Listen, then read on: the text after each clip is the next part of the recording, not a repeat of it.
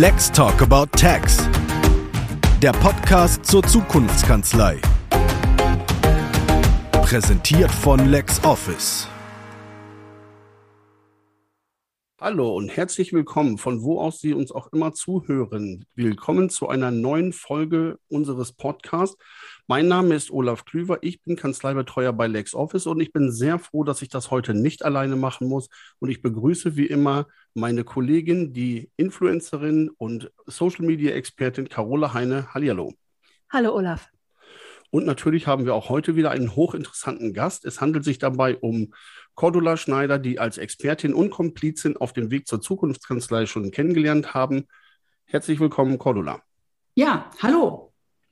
Ja, Cordula, wir haben dich ja damals, also ich zumindest habe dich im Doppelpack mit Angela kennengelernt, die ja genauso digital aufgestellt ist. Jetzt erzähl doch mal bitte denen, die dich vielleicht noch nicht kennen, was sind Kanzleioptimisten und wie trei was treiben die denn so? Kanzleioptimisten sind äh, zwei Menschen, nämlich Angela und ich, wie du schon richtig gesagt hast. Uns gibt es fast tatsächlich nur im Doppelpack. Ja, wir kümmern uns um Kanzleientwicklung, um es mal ganz äh, hemsärmelig auszudrücken. Das heißt, alles das, was eine Kanzlei besser macht. Und zwar nicht besser im Sinne von nur wirtschaftlich besser, sondern auch einfach von, wir leben mit dieser Kanzlei besser, wir erreichen unsere Lebensziele sowohl für die Kanzleiinhaber als auch für die Mitarbeiter. Das ist so unser unser großes Ding. Und da verstehen wir uns im Sinne von Optimisten auch wirklich als Trendsetter. Das heißt, wir gucken wirklich, welche Themen sind jetzt wichtig, damit wir in der Zukunft bessere Kanzleien haben. Okay. Sehr interessant. Angenommen, du hättest heute die freie Wahl und die freie Möglichkeit, die einen Ort auszusuchen, an dem wir uns hätten treffen wollen. Wohin hättest du uns eingeladen, beziehungsweise wohin hättest du dich einladen lassen? Ja, ich habe die Frage schon erwartet. Ich bin ja ständiger Hörer eures Podcasts und mein Traum ist tatsächlich, vielleicht kriegen wir das ja sogar mal hin. Ähm, wir treffen uns in London im Rahmen der Accountex, der größten Steuerberatermesse der Welt, wo Angela und ich auch eigentlich immer hinfahren. Die letzten zwei Jahre natürlich nicht. Gucken auf die Themse und waren vorher auf der Messe, haben uns die neuen Trends angeguckt und schwadronieren dann darüber, was davon in Deutschland vielleicht auch passiert. Ja, ich bin dabei internationale Steuerberatermessen sind immer noch so ein bisschen so ein Konzept, das, das mich etwas verdutzt. Du, wenn du unseren Podcast schon gehört hast, dann kennst du ja auch unsere Frage mit dem Spiel mit den Bewerbungen. Drehen wir das doch trotzdem mal so ein bisschen um und erzähl mal unseren Zuhörerinnen, warum du heute genau richtig bei uns bist und was du beitragen kannst. Ja, ihr habt es schon gesagt, ich bin Kanzleioptimistin und insbesondere bin ich Honoraroptimistin oh. ich an ein Leben nach der Steuerberatervergütungsverordnung glaube. Und das ist genau das, womit ich mich im Moment ganz heftig beschäftige, gerade auch im Zusammenhang mit Digitalisierung, nämlich wie sieht die Honorarpolitik 4.0 äh, sozusagen aus? Also was ändert sich nicht nur in unserer Arbeitsweise und in unseren Aufgaben, sondern tatsächlich damit auch im Honorar? Und da habe ich so ja, ich nenne das die 4K der Honorarpolitik. Das ist einmal die Kultur, also welche, mit welcher Haltung gehe ich überhaupt an mein Honorar selbst ran? Weil nach meiner Erfahrung findet Honorar im Kopf des Beraters statt und weniger im Kopf des Kunden, wenn sich das auch ein bisschen komisch anhört. Dann geht es darum, klare Produkte zu konzeptionieren, damit der Kunde weiß, was er denn nun kauft. Also diese Blackbox mal ein bisschen aufzubohren.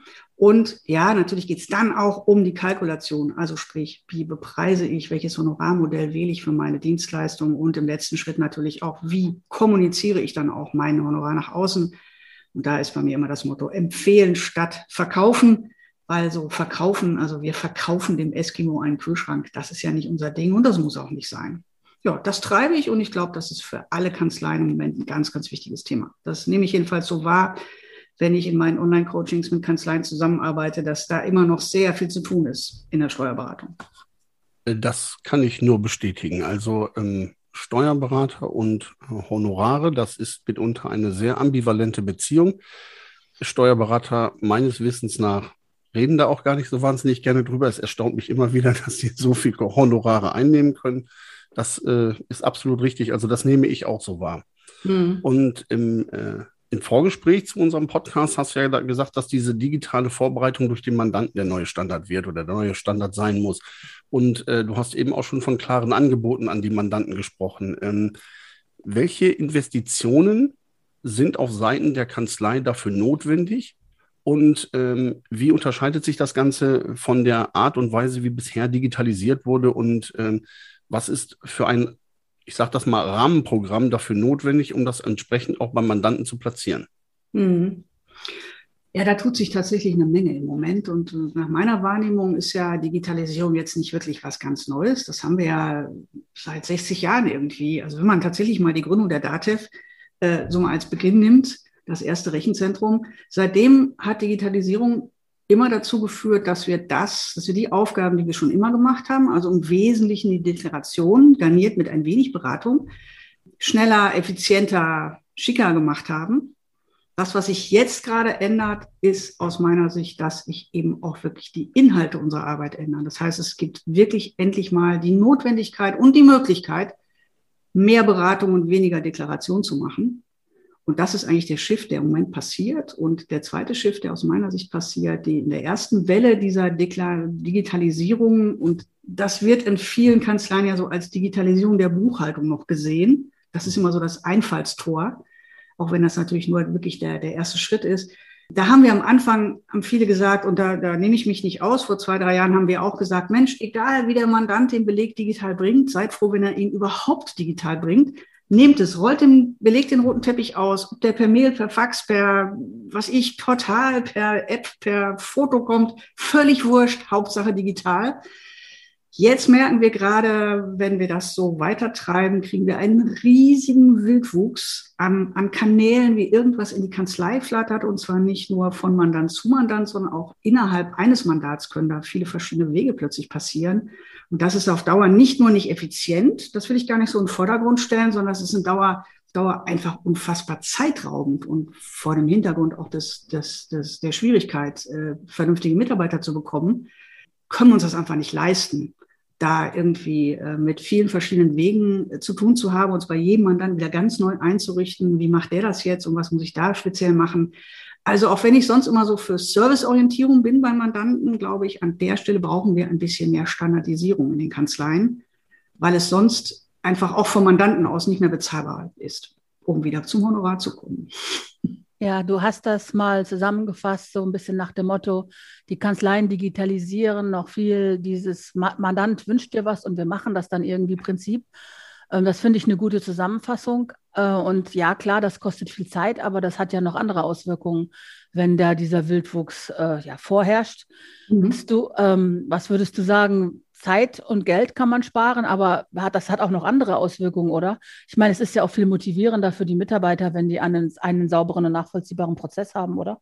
Natürlich. Also das, das höre ich auch von Mitarbeitern. Ich mache ja auch Mitarbeiterworkshops im Delfinet, in unserem Steuerberaternetzwerk, das ich mit Angela zusammen moderiere und auch sonst schon mal Mitarbeiterworkshops in anderen Kanzleien. Und das ist eigentlich das, was ich immer gespiegelt kriege, dass die sagen, das ist alles schön jetzt mit den neuen Portalen, mit den Cloud-Buchführungen, mit Unternehmen Online und Co. Aber so einfach und schick, wie es natürlich nach außen aussieht, ist es dann doch immer nicht. Und natürlich kommt es ganz, ganz gewaltig drauf an, was passiert da auf Mandantenseite.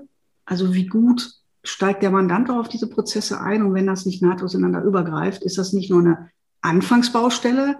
Das ist so ein bisschen, was immer suggeriert wird. Ne? Einmal wird digitalisiert, aber das ist ja kein einmaliger Vorgang, sondern das ist ja ein laufender Vorgang. Irgendwas ändert sich immer das Finanzamt neue Anforderungen, die DATEV ändert was, LexOffice ändert was und schon fängst du wieder an, neu zu fuckeln und zu gucken, dass der Prozess wieder funktioniert.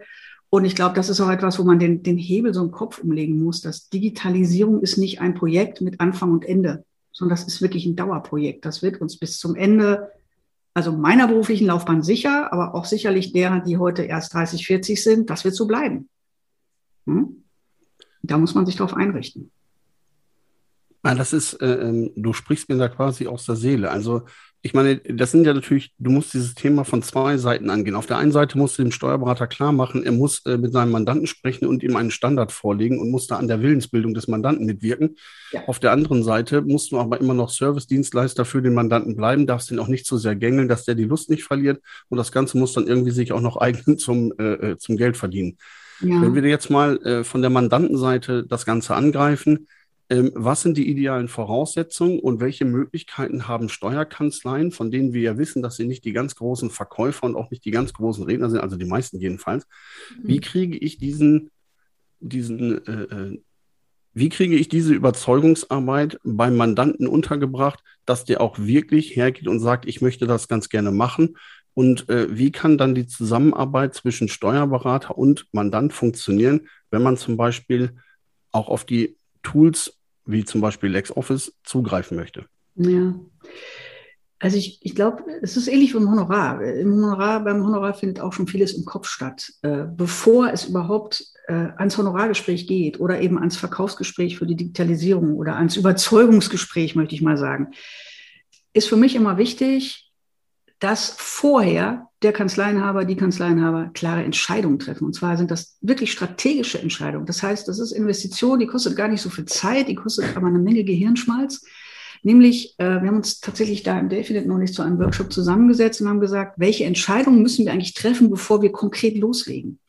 Und das ist, sind so ein paar Fragen. Das ist erstmal die Entscheidung, ob also will ich überhaupt mit Cloud-Buchhaltungen zusammenarbeiten? Auch es kann ja auch eine Entscheidung sein, klar zu sagen, nee, mache ich nicht.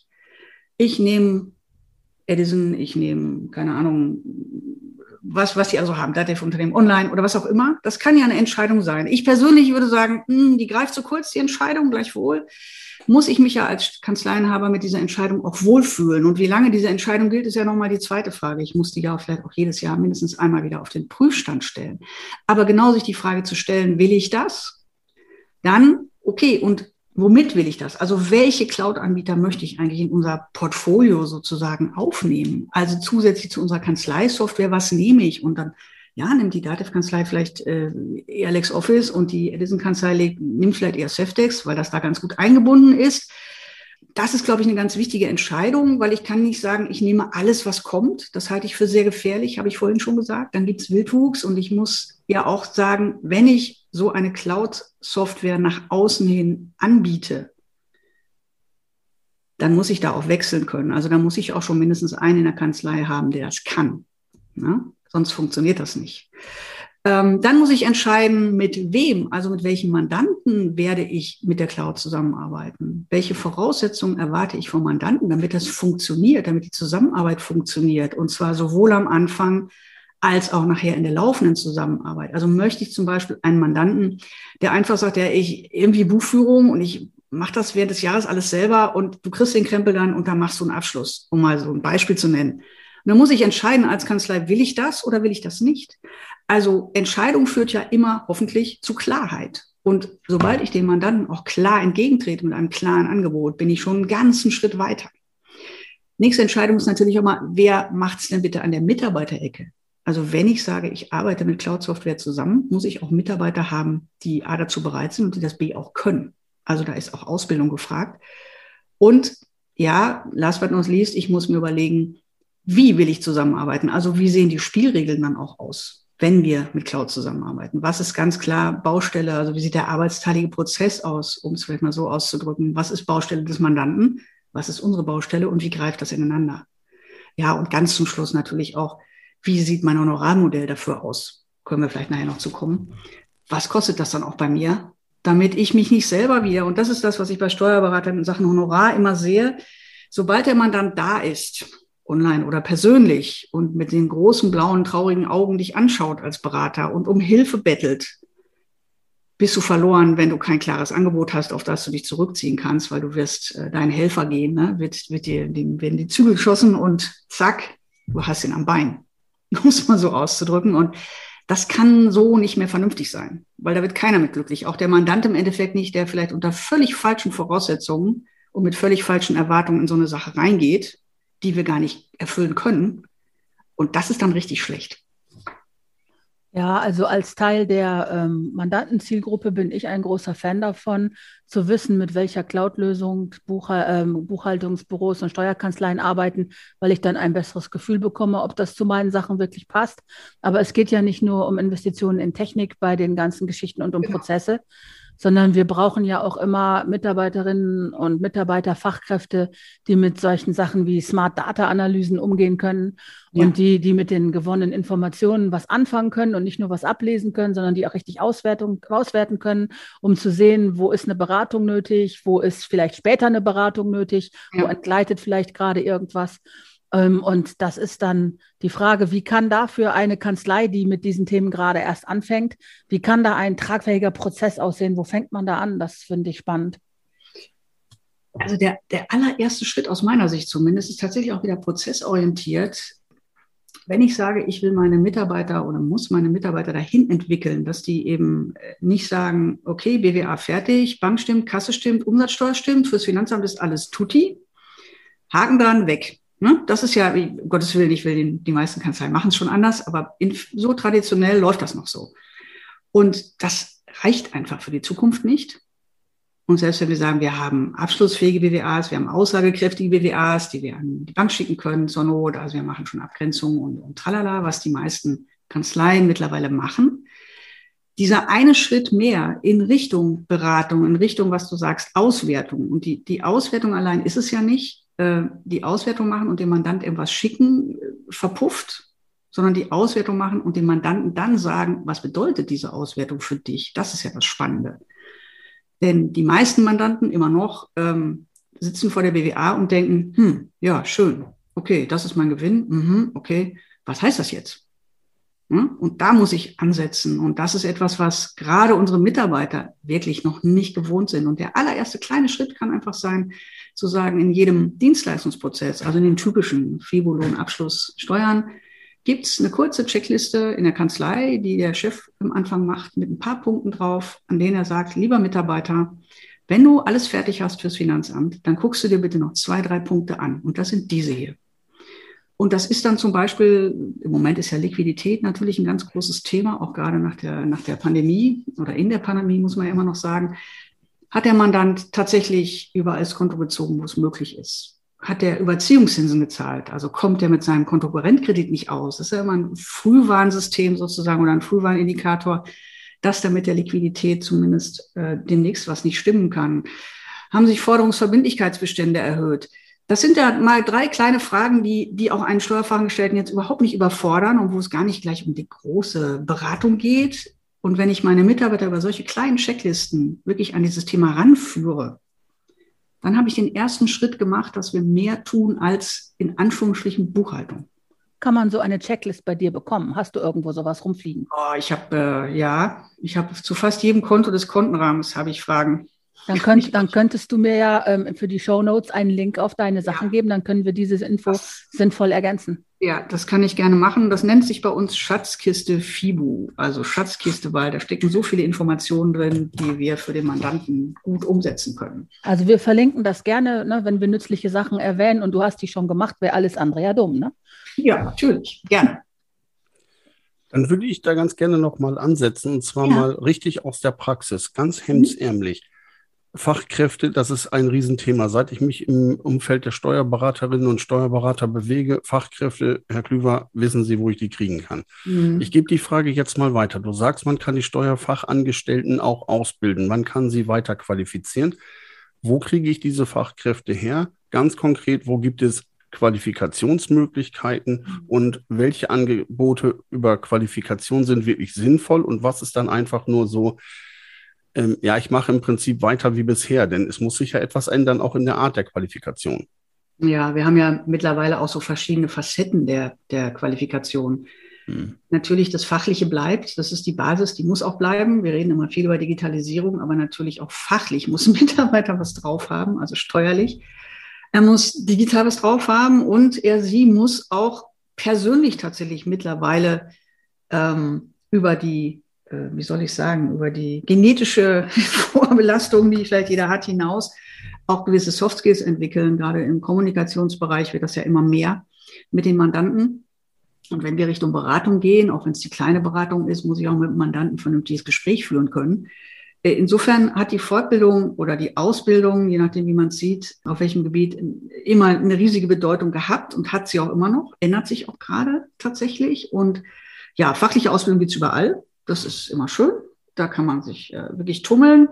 Bei den digitalen Ausbildungen bin ich auch ganz froh, dass sich das jetzt in den letzten zwei Jahren doch wirklich deutlich ähm, erweitert hat, das Programm.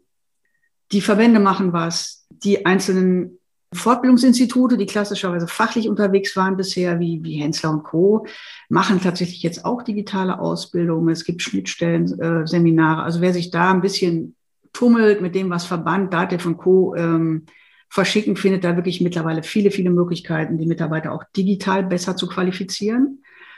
Im persönlichen Bereich sieht es noch ein bisschen anders aus. Da ist die Kanzlei tatsächlich so ein bisschen auf sich selbst gestellt. Es sei denn, sie hat sowas wie Delphinet oder ist in einem anderen Netzwerk, wo solche Dinge angeboten werden.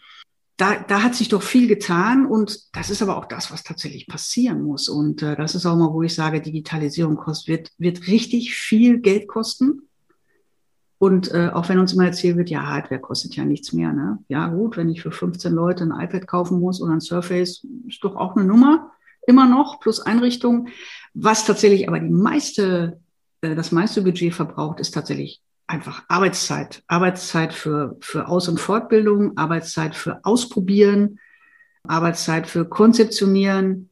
Da wird, wird richtig Geld bleiben. Das ist ja auch der Grund, warum ich sage, als Honoraroptimistin, wir müssen auch den Mandanten an diesen Kosten beteiligen. Das können wir nicht alles alleine finanzieren. Das geht nicht. Wow, das sind spannende Insights, finde ich. Ich stelle mir dann immer vor, wie erschlagen von so viel Informationen vielleicht jemand ist, der gerade erst anfängt, sich mit dem Thema zu beschäftigen. Ja wir wissen ja alle, die gibt es, ne? diese, diese Leute, die jetzt erst aus, aus äh, Nöten oder aus Interesse heraus damit anfangen, ja. die, ste die stehen ja vor einer Wand aus Informationen, aber das kann man auch nicht alles in 25 Minuten Podcast abdecken. Da musst du vielleicht einfach nochmal wiederkommen. Ne? Also das war auf jeden Fall schon mal sehr spannend. Kann schon mal sein. Äh, ich glaube, wenn man, wenn man tatsächlich mit seiner, mit seiner Haussoftware anfängt, macht man nicht ganz viel falsch. Okay. Denn äh, es macht ja auch keinen Sinn, sich, sich ähm, digital an vielen, vielen anderen Ecken fortzubilden, ehe man die eigene Software nicht wenigstens so ausnutzt mit dem, was da ist. Also das ist so der erste Schritt, den ich empfehle, wenn ich sage, ich mache mich jetzt auf den Weg. Und um das nochmal zu sagen, ähm, es ist nie zu spät, digital zu werden. Also jedenfalls im Moment noch nicht. Aber jetzt anzufangen, also jetzt wird es Zeit. Ne? Es ist zu, zu spät, um nicht anzufangen, um es mal so zu sagen. Äh, natürlich ist das ein Prozess und man muss jetzt nicht schnipp in, in, in, in einem Jahr digital werden. Das geht auch gar nicht. Also da würde ich den Leuten auch empfehlen, wirklich den, den Kollegen, kein Stress, keine Panik, sondern anfangen. Hemdsärmlich an einer Ecke anfangen. Ja. Aber ich nehme du, äh, an, du stimmst mir zu, Digitalisierung ist etwas, das zwischen den Ohren anfängt und nicht vor dem Rechner. Definitiv. Wie, wie jedes andere Thema auch. Ja. Deswegen ist es wichtig, am Anfang die, die Weichen richtig zu stellen, sich wirklich zu überlegen, wie geht es mir damit, auch gerade als Kanzleienhaber, weil wir sind alle selbstständig und selbstständig heißt nicht nur ständig selbst, sondern heißt eben auch Entscheidungen treffen. Und äh, wir können auch diese Entscheidung nicht auf andere abwälzen. Das ist unsere höchstpersönliche Entscheidung, wie wir mit dem Thema umgehen. Und da muss sich jeder Kanzleienhaber klar darüber werden, wie soll das bei mir laufen in der Kanzlei. Cordula, du hast am Anfang darauf hingewiesen, dass du unseren Podcast schon häufiger gehört hast und mhm. dass du mhm. eine regelmäßige Hörerin bist. Dann weißt du, was jetzt kommt. Welche Frage hättest du gerne noch gestellt bekommen? Auf was würdest du gerne noch antworten, was wir dir bislang noch nicht vorgelegt haben? Ach ja, es das heißt ja immer so, wenn man Visionen hat, soll man zum Arzt gehen. Ne? Aber ich habe tatsächlich Traum und nach dem habt ihr mich nicht gefragt, weil ihr auch gar nicht wisst, dass ich ihn habe. Bis jetzt jedenfalls nicht. Also mein Traum ist tatsächlich, in der Zukunft kommt ein Mandant zum Steuerberater und erteilt einen Beratungsauftrag. Ja, und da ist auch irgendwie Buchführung mit drin, aber der Kern ist, er erteilt einen Beratungsauftrag. Und dieser läuft dann genauso automatisch ab wie heute eine FIBU. Das heißt, egal ob der liquiditätsmäßig, betriebswirtschaftlich, Unternehmensnachfolge, egal was beraten werden möchte, da gibt es schon einen Prozess und das läuft automatisch ab und es gibt einen klaren Preis und das Ding läuft einfach an und wir erfinden nicht jene Beratung neu, weil das ist das, was im Moment in Kanzleien passiert. Wenn das passiert, laden wir diesen Mandanten in unseren Podcast ein. Seid ihr einfach Auf jeden Fall. okay. Großartig. Äh, Cordula, ich bedanke mich ganz, ganz herzlich für, diesen, für diese Informationen. Das war aufschlussreich und ähm, es gibt sehr, sehr viele Sachen, bei denen du mir auch tatsächlich aus der Seele sprichst, weil ich genau das Gleiche in meinem Umgang mit Steuerkanzleien wahrnehme. Carola, vielen herzlichen Dank für, für die großartige Unterstützung. Es hat mich sehr gefreut und äh, liebe Zuhörerinnen und Zuhörer, bleiben Sie uns gewogen. Liken Sie uns, verlinken Sie uns. Wir würden uns sehr freuen bleiben Sie gesund und dann gerne bis ein andermal. Auf Wiederhören. Auf Wiederhören und Dankeschön, Cordula. Ja, danke an euch auch. Viel Spaß noch.